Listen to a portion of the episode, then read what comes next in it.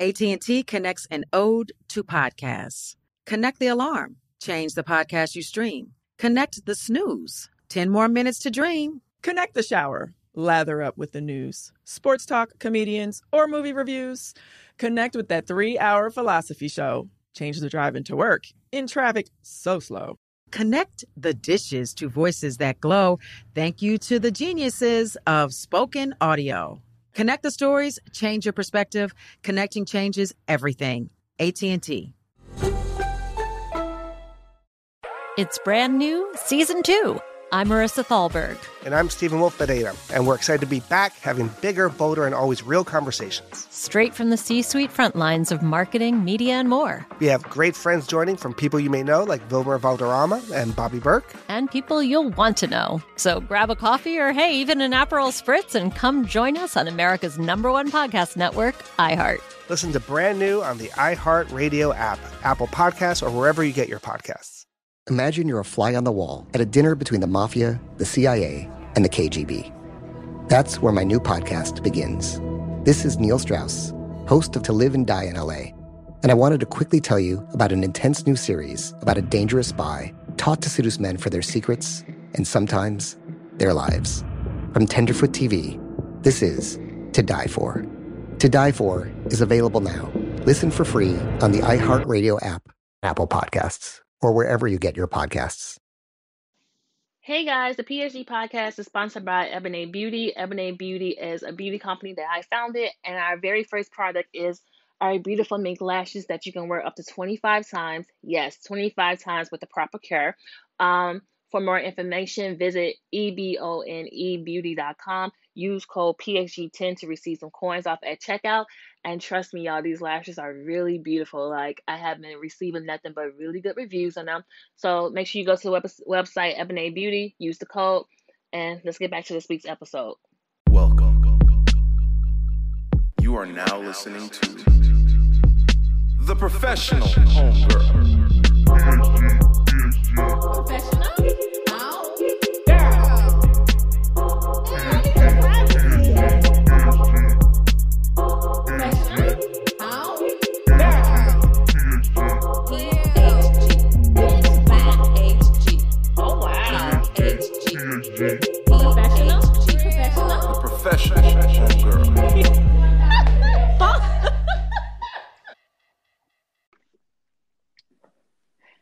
Guys, welcome to this week's episode of the PHG podcast. It's your girl Ebony, and I am super excited about this week's episode.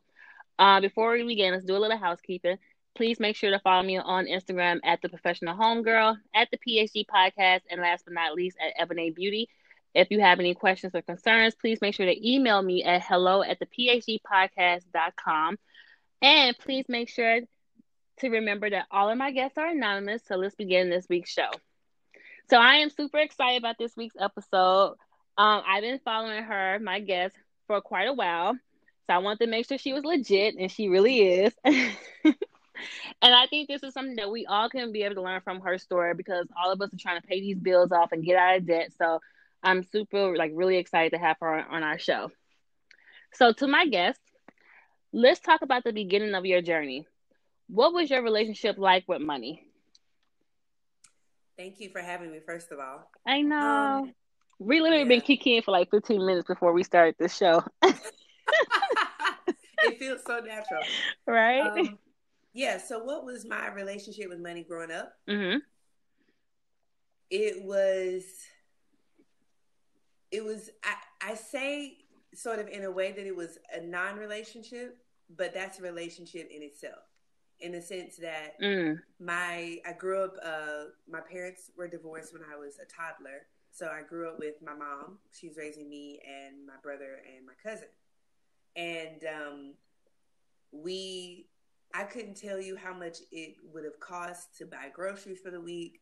I couldn't tell you about just the cost of living. It was my mom kept that at arm's length, so I didn't see her save. I the things that I remember growing up about money was that my mom would say, "My money's acting funny. Like I don't have, you know, I don't have the money right now to buy for that. I don't have I don't have the money right now to do this and do that." Um, and then once we got caller ID, I know that changed a lot of households Mhm. because we I could see if it was a debt collector or a credit card company or what have you, and I knew I was told not to answer the phone. Yo, that's so true. So, yeah, so growing up, I I realized that you know we were not well off. It was probably my teenage years. Obviously, I was like, okay, we're not well off because when you're younger, you just don't know. Mhm. But um, and and I realized my mom, she may have had a problem with credit cards, um, given the the people that were calling the house. So and then it was prom, my senior prom. I had to, I had, you know, I was like, okay, I'm going to go to senior prom, da da da. And my mom was like, I don't have any money for you to buy a new dress. So I used a dress that I had um, worn junior year for sort of like a small town pageant that I was in. It wasn't a big deal, but I had to reuse that dress, and there was no like ordering a car.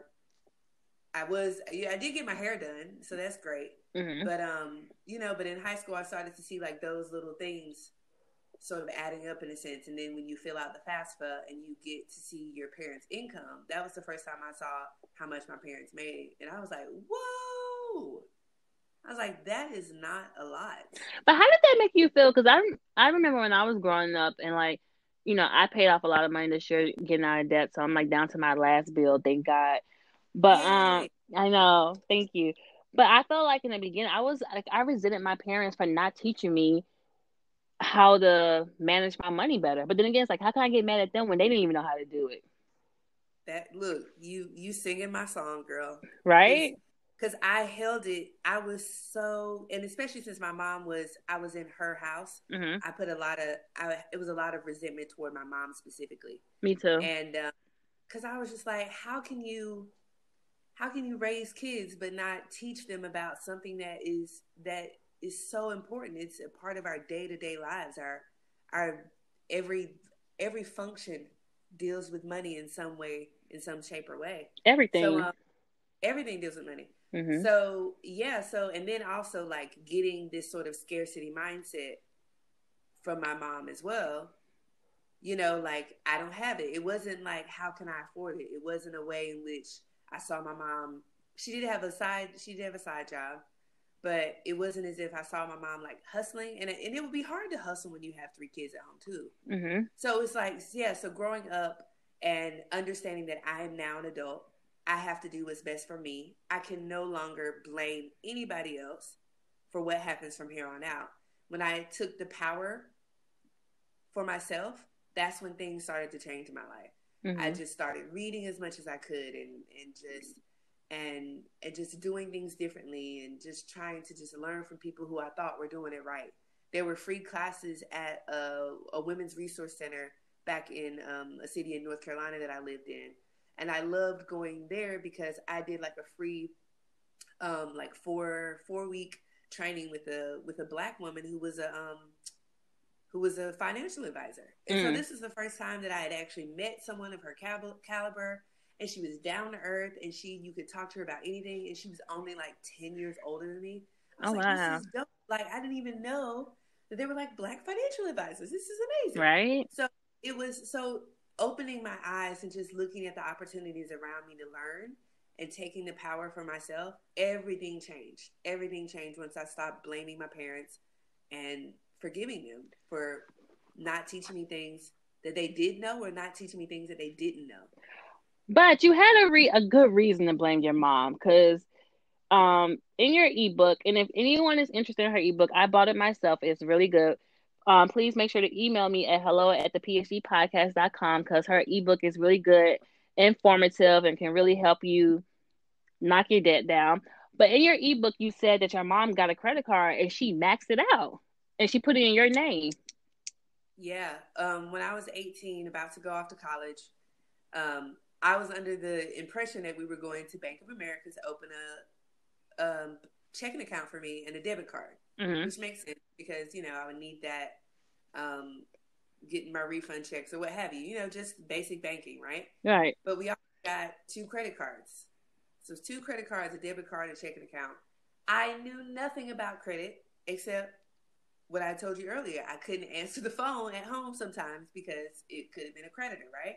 Right. So I didn't know anything about a credit score, minimum payments. None of these things made any sense to me. I hadn't heard them in my life ever. And so we got these two credit cards. I took one and she just said use it for emergencies, and she took the other one. I didn't think anything of it. She's my mom, what have you.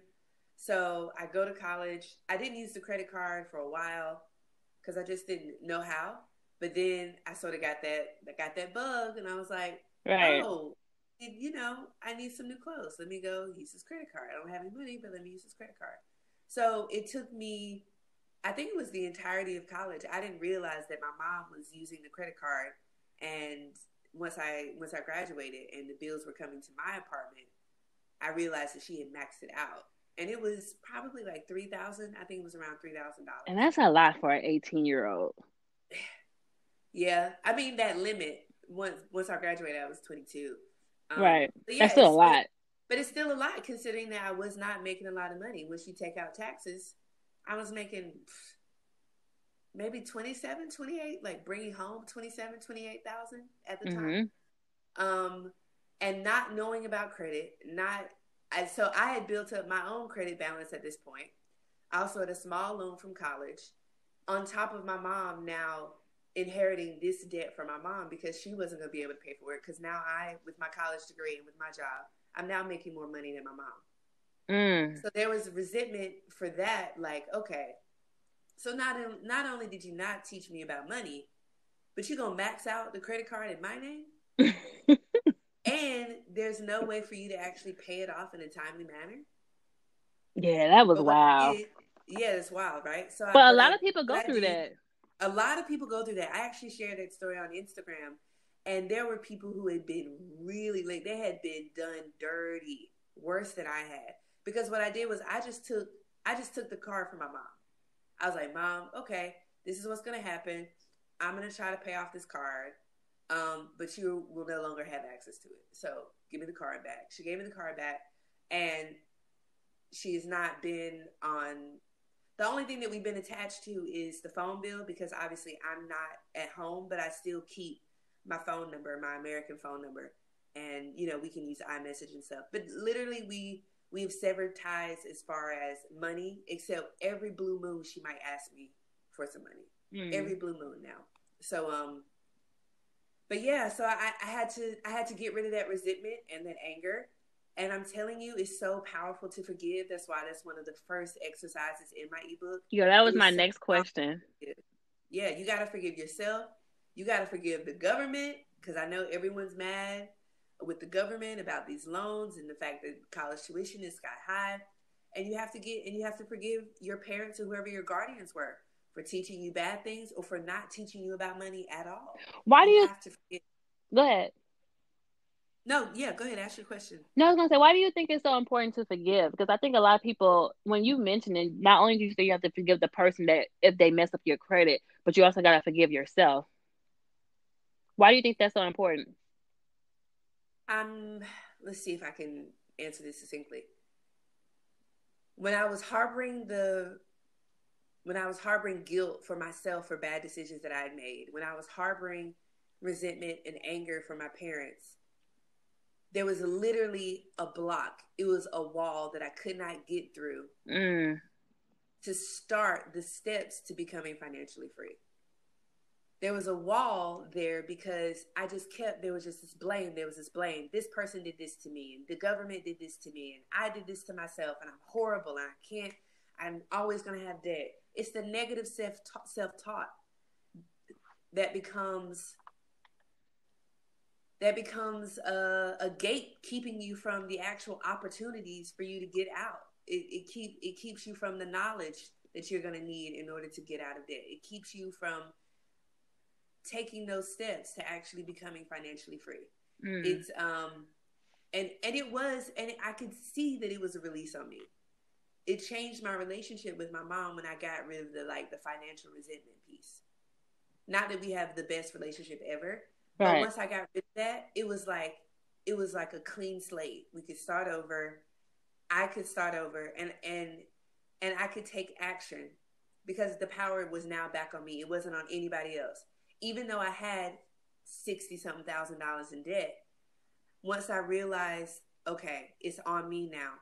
You get, you look at the numbers, you you take the first step, and then you take the next step, and then you take the step after that. But if you don't start with the forgiveness piece, if you don't start with actually understanding why you're in debt and how you grew up uh, around money, the the mindset is the mindset is the key to everything else. Mm. It's the key to everything else. I hope I answered your question. No, you did, you did. Because you know what's so funny? It took me, because I'm 32, and, and when I really sat down and like tried like tackle my debt, you're right. I had to forgive myself for the mistakes that I made, and I also had to forgive the the um the mistakes that my parents made because they did not teach me anything. And then when I was reading your ebook, you talked about the mentality of just living paycheck to paycheck, and so many people live paycheck to paycheck, and they think it's okay, It's it's so normal. and it's, It's so not normal. right. And we have we have to normalize we have to normalize debt freedom. We have to normalize saving for big purchases. We have to normalize not not going into debt for Christmas gifts. Mm.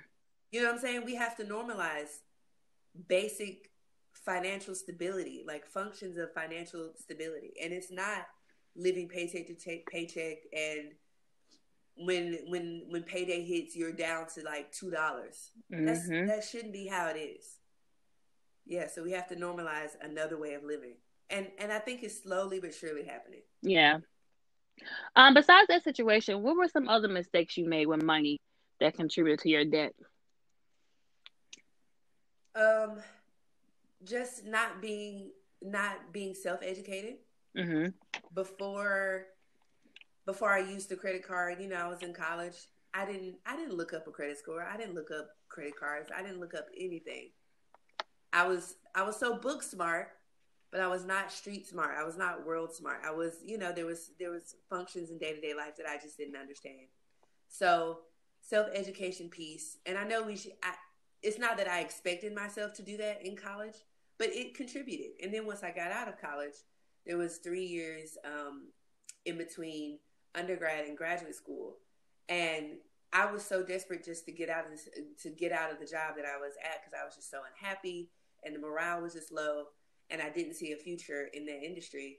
Um, that I jumped on, I jumped on grad school, not really understanding loans. Mm. I jumped into Girl. I jumped into grad school not understanding how much my salary would be when I got out. Like I had there was no end goal.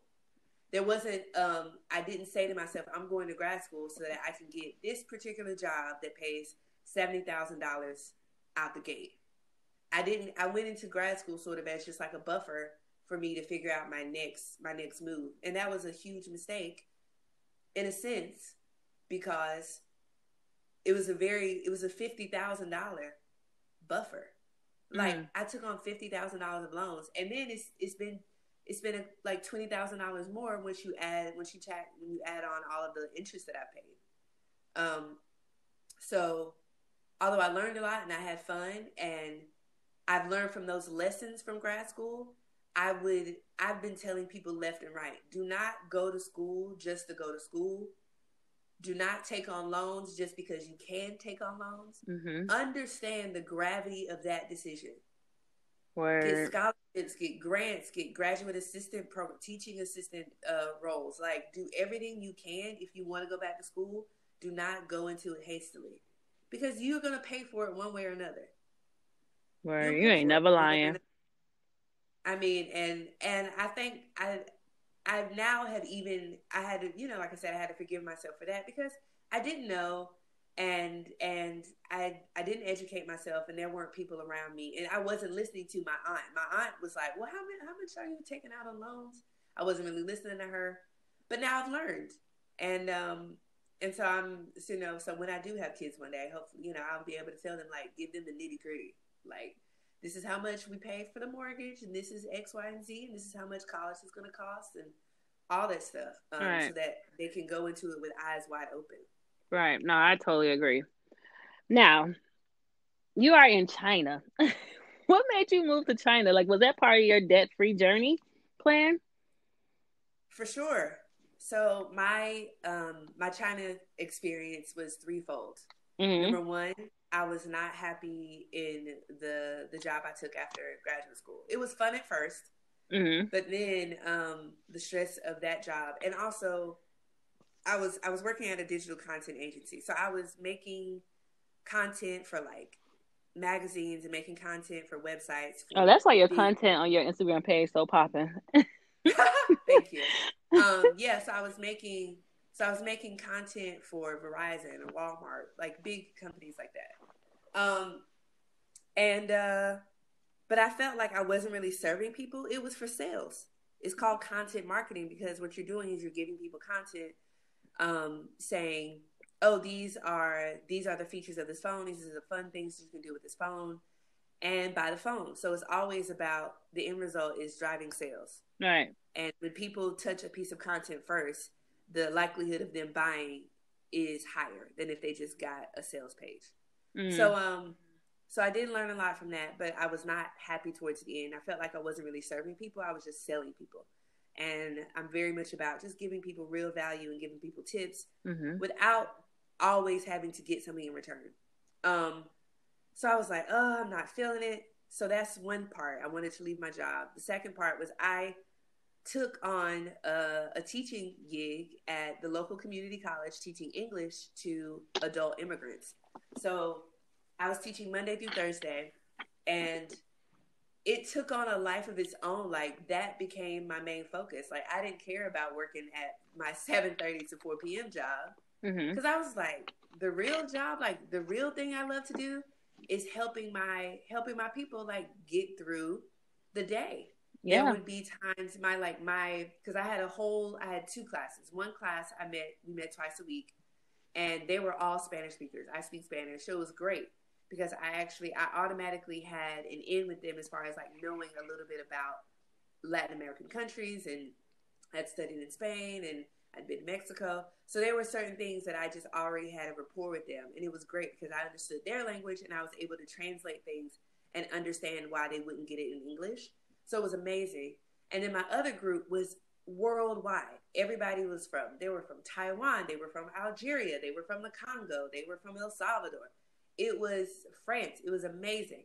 So that group, they had more English learning training um, as far as like writing and understanding the grammar Mhm. but they couldn't hold conversations. They couldn't go to the store and be like, I want a long sleeve shirt. So I was teaching them practical skills. So it was just like, oh my God, I love teaching. So that's number two. Number three, I realized that I was not going to get out of debt if I kept, if I stayed at this job, that 7:30 to 4 p.m. job, and I was side hustling myself to death because I was teaching four nights a week and I was doing freelance work for the magazine that I used to work for too. So it was just like, so I was like working and working and working, and the bills weren't going anywhere. Mm. They were not going anywhere. And um and then my 10 year reunion happened in um October of 2015. We're the same age, so I think probably the same for you. Mhm. So 10 year high school reunion, you start thinking about your life, Girl. right? And you're just like, hold on. How was I named most successful in the yearbook? Mm. but I don't feel successful. I have, you know, I have these degrees. I've been able to this, to travel abroad, but I'm living paycheck to paycheck. And at any moment, if something were to break down or whatever, I would not be able to to do anything. So, um, so yeah, so because of the job that I didn't like, my the, the fact that I just found that I really love teaching, and the fact that I just knew I had to reduce my expenses drastically that led me to China because um, I was just doing research and I met other black women who were either going to Korea or going to China. And they were telling me just about why they were doing it. And I was like, oh my God, did some research on it. And China could be one of the most profitable places to come because a lot of the institutions will pay for your flights to come out. So you don't have to worry about that. Oh And wow. a thousand dollars or more. It depends on the price.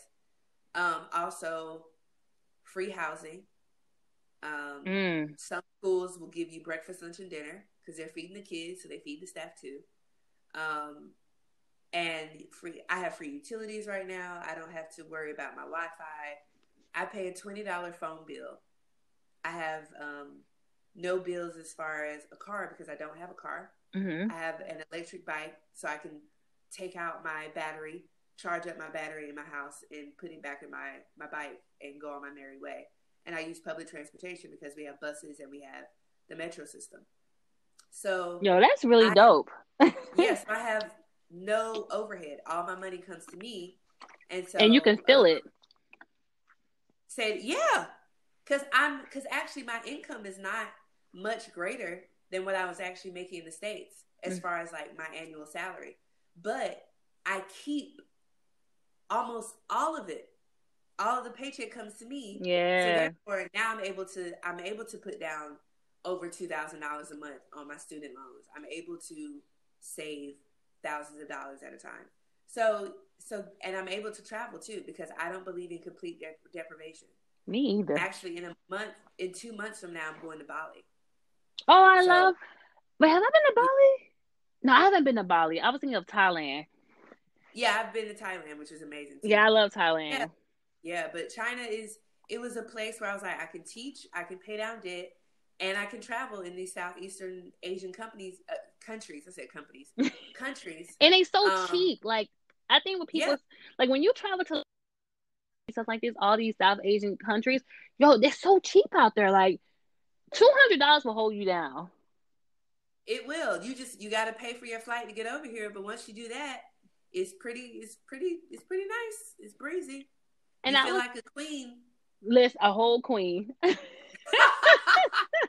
a whole queen, not a princess.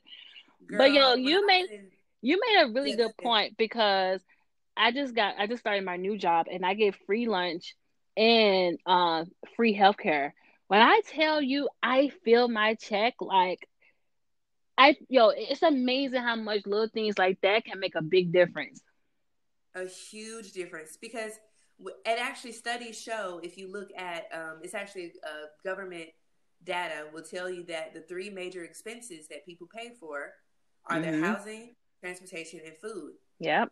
and a lot of people a- a lot of people now have made the sacrifice to move back home or to get roommates but it, that used to be shunned upon right it used to be like ooh Right. you live with your parents, like what? Like you got a degree and you got a job, but you don't live with your parents. And now it's like, no. If I cut out rent, if I cut out renter's insurance, if I get rid of this car and cut out gas and property insurance and registration Mhm. fees and all this stuff, if I get rid of these major expenses, if I stop eating out and I start cooking more, that's that's it. That's a major part of your budget. Yeah. So if you get those three things under control, it's amazing. So those three things, like I said, housing, transportation, and food. Especially I food. don't pay anything for two of them. Word. So you can get so much further ahead in life if you control those three those three biggest categories. And you can't mess with the the numbers don't lie. they sure don't. if people if people actually look at their budgets and they write down every little every little thing they they pay for people will probably be surprised that their housing might take up 40% 50% of their income and that's dangerous half of your, half of your check goes to housing just housing Yeah, that's scary.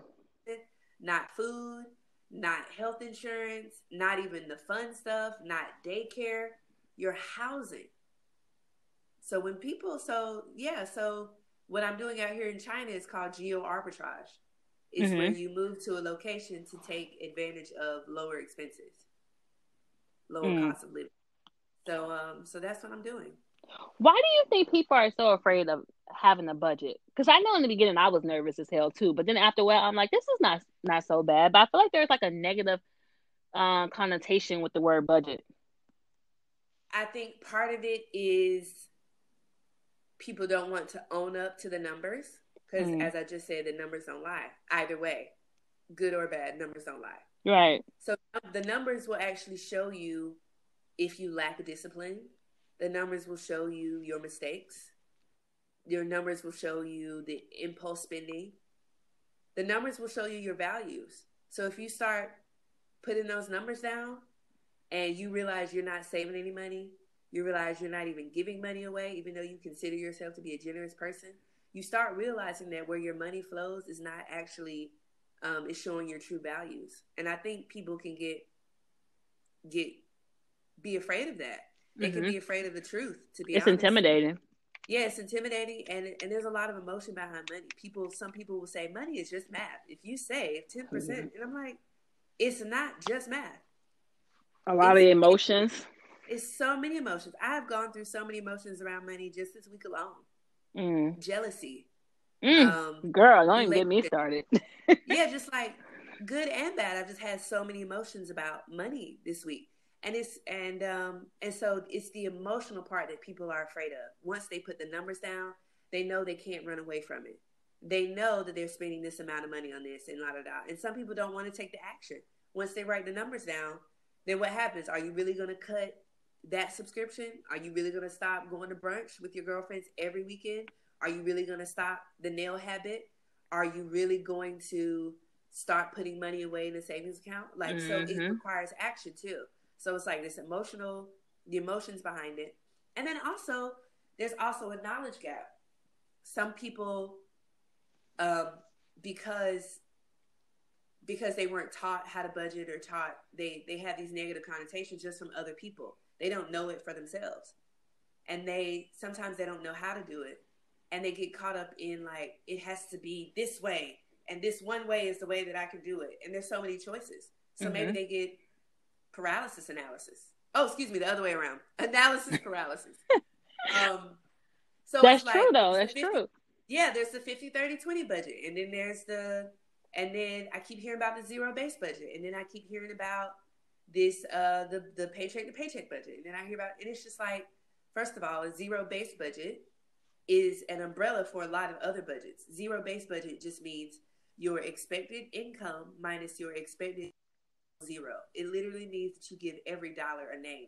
I had one person on Instagram reach out to me and say, Well, how am I supposed to save money if my zero based budget gets me to zero dollars at the end of the month? And I'm like, What do you mean?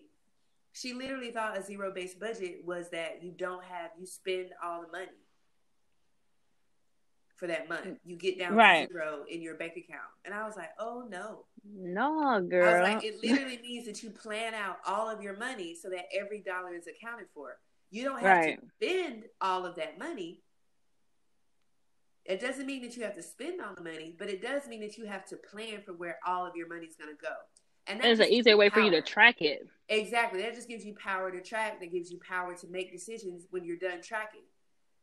And that's another thing too with budgeting. People just think budgeting is just writing it down. No. I I do something called a lot of people say value based budget or goal based budgeting. I think about my goals 1st mm-hmm. I think about what do I want to accomplish. I want to pay off two thousand dollars a month in debt. Okay, I know that much. I want to save a hundred dollars this month. I want to go on this trip, so I want to save fifty dollars for this trip in six months. I base everything off my goals first. I put that money aside, and then the rest of it I can spend guilt free. Mm-hmm. So it's mm-hmm. like a lot of people they feel as if they have to do it a certain cookie cutter way and not realizing that a budget just has to be tailored to you and your family, your needs, your personality. Cash mm-hmm. envelopes may not work for you. I don't. Oh yeah, I couldn't. I couldn't do that shit. yeah, I, I did for like a. I did for a month, and it did help out. But I'm just like, I'm not gonna be the person who's gonna put twenty dollars in my entertainment envelope. I'm not. Gonna yeah, I can't get time I for already, that. You know, like I already set aside money for my bills. I already set aside money for extra debt payoff and for savings. So I'm gonna have fun with the rest of this money. Once it's gone, it is gone. But I'm gonna have fun with it, and I'm not gonna, you know, put too many restraints on it. But it has worked for thousands of people. What I what I would suggest to people as far as budgeting is go into it with a positive attitude, because just like you're a company, there's no company in this world that's doing well that doesn't have a budget. Mm-hmm. Treat yourself like a company that's like, I'm gonna have X amount of revenue, which is income, and I'm gonna have X amount of profit, which is the money that you keep after you pay expenses. Right. So if you go into it like these are my goals, I'm gonna have this much savings, I'm gonna have I'm gonna pay off this much debt, I'm gonna give the church this much money, then you're empowered. Your budget is your map. It's your money map. it's helping you reach your goals. It's not restrictive. It's helping me achieve the dream. Like if you're budgeting just to pay bills versus budgeting to build your life, you're doing it wrong. Mm-hmm. Because you always just gonna be budgeting just to pay bills. Because you're gonna always That's- have bills. Because that's your mindset. Yeah, that's your mindset. You always just gonna be worried about how I'm gonna get these bills paid. No, start crafting and designing your life. Yes. It's five dollars a month in savings or what have you. Even if you have a dream of taking your kids to Disney one year, go ahead and make that Disney savings account and start putting money into it. And you build the habit, you build the habit, you build the habit, and it's gonna work out. Savings and budgeting and paying off debt, it takes time. It takes time. You just have to get started. Um, so I know in I think you said January 2017 you had fifty four thousand dollars worth of debt, and then since then, since now, you paid off almost thirty thousand dollars, and you also saved almost ten thousand dollars in seven months, which I which I was like, oh yeah, I gotta talk to her. How did you How did you stay so motivated? Because I know one thing that I loved about your ebook is that you talked about having your mindset right which is an important factor of doing anything. So, how did you stay so motivated through through it all? Because that's a lot. Well, one thing is at the beginning of the year, I think maybe I had 40,000 followers on Instagram at the beginning of 2019. Mm-hmm. Something crazy like that. And so that's motivation in itself. When people are looking at you and they are getting motivation from what you're doing, that pushes me further. And it's just like, you guys are my accountability partners. Um, so I'm like, if I put a goal out there and people are watching and people are cheering me on and people are like, go, girl, go, I'm just like, okay, that's one thing. So you have to have accountability. You have to share your goal with some people. Even if it's not mm-hmm. like, you don't have to share with everybody, but your ride or die, like your boo, your bae, your your parents, whoever you really Somebody. Yes, somebody. Because if you try to do it in a vacuum, you're not going to go as far as if you go with other people, right?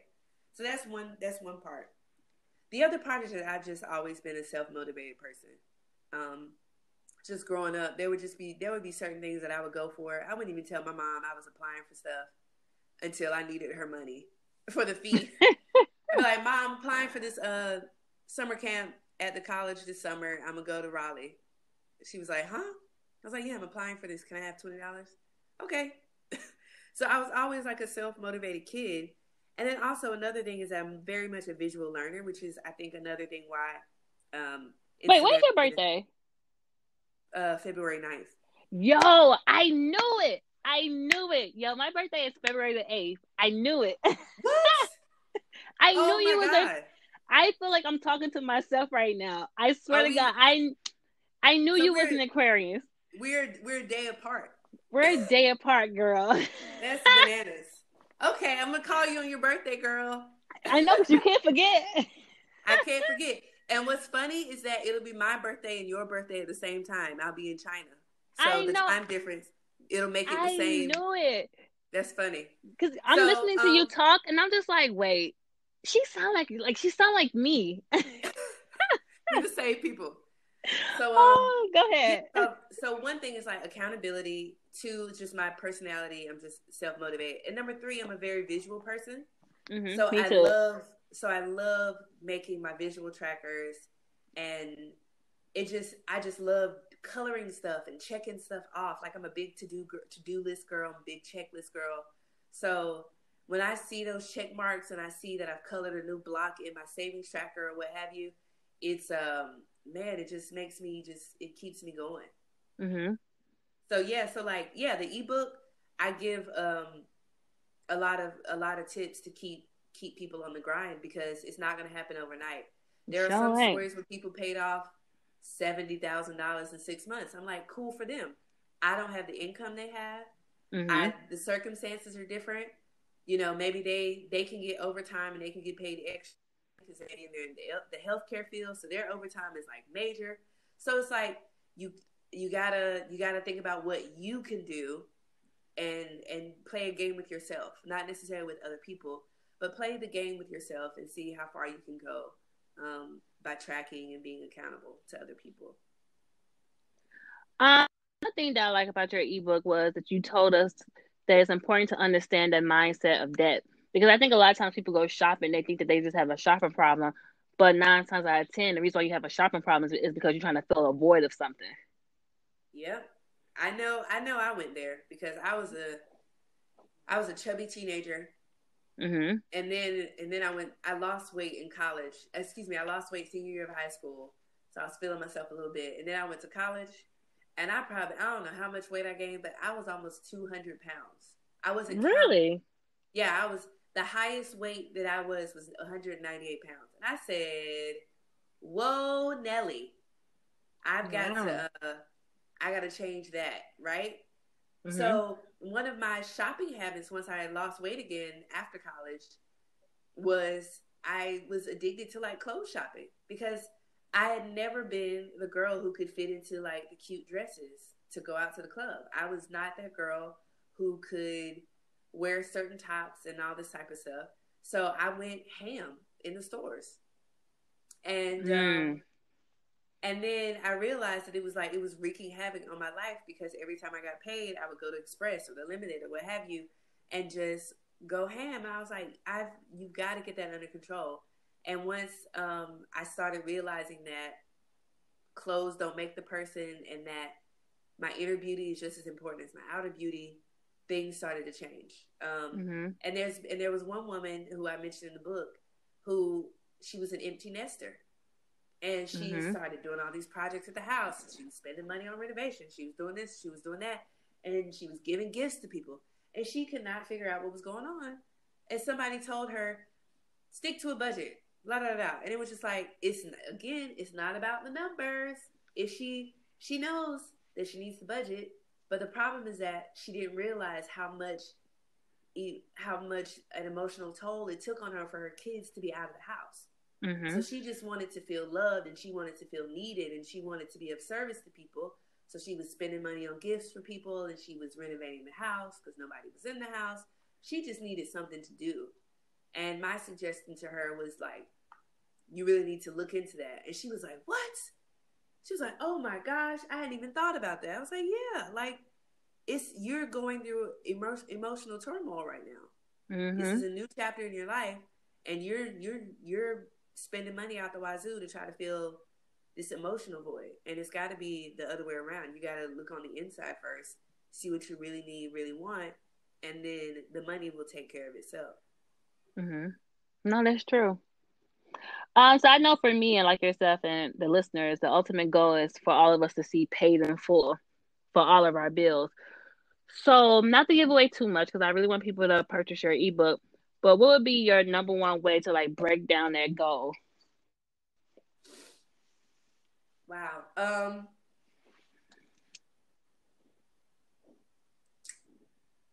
The number one way. Or maybe like your because I don't want to want you to give too much because I do have a Yeah. couple of more questions, but like because I just think when people see numbers they get intimidated yeah. and like I- even yeah. when So Well, I, even when when I was promoting you, I was like, oh, she um had like fifty thousand dollars in debt. She paid off thirty thousand. So I was like, wow, like how did she do that? Um, I think actually the key was in the question. You said, "How? What's the number one thing that people should do for breaking down the goals?" Mhm. And the number one thing is to literally break down the goal. Yeah, That's I think that's li- that's literally it. You have there's no way you I could have looked at fifty four thousand dollars of debt and been okay with that. That is daunting. Fifty four thousand. It's not even my salary. So to consider that I'm going to pay salary off in debt is bananas. So you have to break it down and you have to be specific. Give yourself certain de- deadlines and milestones. It's not always it's not always like, oh, I got to pay down this debt, la da da, by this amount of time. Like, make it a joyous occasion. Like, if you say, okay, I'm going to pay down 10% in the next eight months, okay, that's something that you can look forward to. And you Mhm. can say, once I reach that milestone, I'm gonna I'm gonna pay for a one hour massage. So it's like it's something to look forward to. Break it down and give yourself something to look forward to along the journey, because it's gonna be a long one. It sure It's- is. You know, But it's gonna be worth it. it may take it may it may take more than two years it may take more than three years however long it takes you still have to celebrate along the journey, or else Mhm. you're not gonna, or else you're just gonna keep relapsing. And I think when you also talked about breaking down a goal, you also gave like ways on how you can do it as far as like side hustling, saying no to going out, negotiating your bills. Like it's stuff that a lot of people don't think that they can do, but it's so easy to do. You just gotta get creative. You got to get creative, and you got to have courage, which is Mhm. why I start with the mindset piece. It starts with your mind. hmm Now, along with achieving that goal, this is something that I thought that you did that was really helpful. You gave out four different ways of paying your debt off. And the most popular way, and the, and the one that I used, was the debt snowball. Uh huh. So, pretty much what that is, and you can correct me if I'm wrong, you pay the lowest amount bill first, even though you might not see as much movement in your bills, but at least you're making progress in some shape or form. Exactly. Exactly. Yeah. So the snowball, when you think about just the metaphor of it all, it starts slow. It starts as a, sm- a small ball, which is the the extra payment that you can put towards one bill, um, and then once you pay that off, because hopefully you'll be able to do it quickly, right? So if you have Right. like five hundred dollars on a credit card, maybe you could knock that out in three months. Great. So now you can put the extra money you were paying for that small bill, you add it to the snowball, it makes it bigger, and then you have a bigger, like extra amount to pay on the, the second bill, and then you pay that off, and then the snowball gets bigger, and you can pay off the third bill, and then it just and then it just grows and grows and grows. So now I'm Mhm. on the I'm on the next to last part of my snowball because I have two loans left, and this last loan I wanted to pay it off by December 31st. Crazy things can happen. I could get an extra like three thousand dollars by the in a month. And you So know how you gonna get that? Because y'all need to go out and support my girl with her ebook. Thank you so much. Thank you kindly.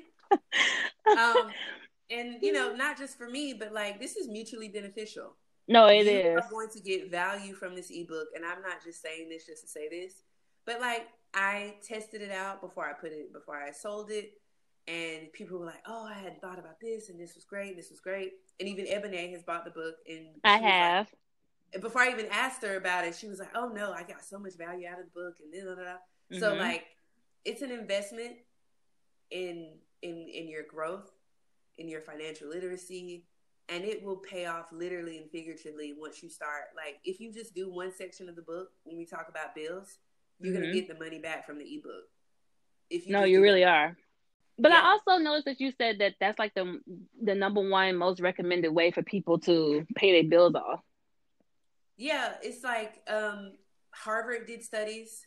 There's Mhm. studies shown that it's the emotional piece again. People think, okay, the debt snowball is you pay off your smallest balance first, and you just keep going up to the higher balances. The debt avalanche is that you pay off the highest interest card. You pay off the the the debt with the highest interest first. So let's say you have the opportunity to choose between paying off your credit card with a $500 balance on it and it's only a 3% interest rate. But then you have the store credit card from like I don't know, let's say Macy's. It's 29% interest rate, which is woo ridiculous, but it's true. It's a, it's a mm-hmm. true thing. These store cards are crazy. But your balance is let's say $5,000. So, you have a $500 balance and you have a $5,000 balance. Which one do you think you can actually tackle quickest? Right. It's the five hundred dollar one. It's the small. It's the smallest balance. It's the the lowest interest rate. But once you tackle it, it's done. You Mhm. have. You're like, oh, I accomplished that. I only did that in two months. I did that in three months. Okay, let's put the money toward the next thing and the next thing. So it's about the emotional wins. It's about having that triumph. It's about listing your debts in that order, and then you have you can cross it out. There's so much power in crossing it out and just having it done, so that you don't have to worry about it no more. And just be Because- done with it. Yeah, you're just done with it. Because if you, because if it takes you a year to do, to just get rid of that one five thousand dollar five thousand dollar credit card, when you could have maybe gotten three debts out of the way, there were smaller balances, but you got three. You're, you know, you might lose motiv- motivation without that year. You'd be like, gosh, I'm still paying off this dang card, like. Right. And then once you actually, you can use these calculators where you can switch between the debt snowball and the debt avalanche, and you can see that the amount of interest that you'll pay off if you do the debt avalanche versus the the snowball is like it can't be minimal. Mm-hmm. It's like, oh, I do the debt avalanche, but I only end up saving like $150 throughout that time period that I'm paying all these bills off. Like, I might as well just get the emotional win. Exactly. Take, you know, like get the emotional wins. Not that $150 is something to sneeze at, but when you talk about the fact that money is emotional, you need those emotional wins. And I mm-hmm. also encourage people, one of the other method is like the hybrid. So sometimes I have had balances that were very close together. And what I did, I said, okay, I'm going to pause the debt snowball. I'm not going to go with the one with the smallest balance because it's, it's minimal, right? The $20 difference. I'm going to go ahead and knock out the one that's $20 more, but the interest rate is much, much higher. Mm. So if I get rid of the one with the highest interest rate right now, then I'm actually saving some money in the end. So mm-hmm. You can switch back and forth, but what I but it's important for people to choose a plan and to just go for it. Go for it for months. Don't don't get wishy washy. Consistency pays off. So if you go with the debt avalanche, try to stick with it for as long as you can. And if knock it out. then go with the debt snowball. If you go with the debt snowball, just go gung ho for it. Just like just keep going, just keep plugging away.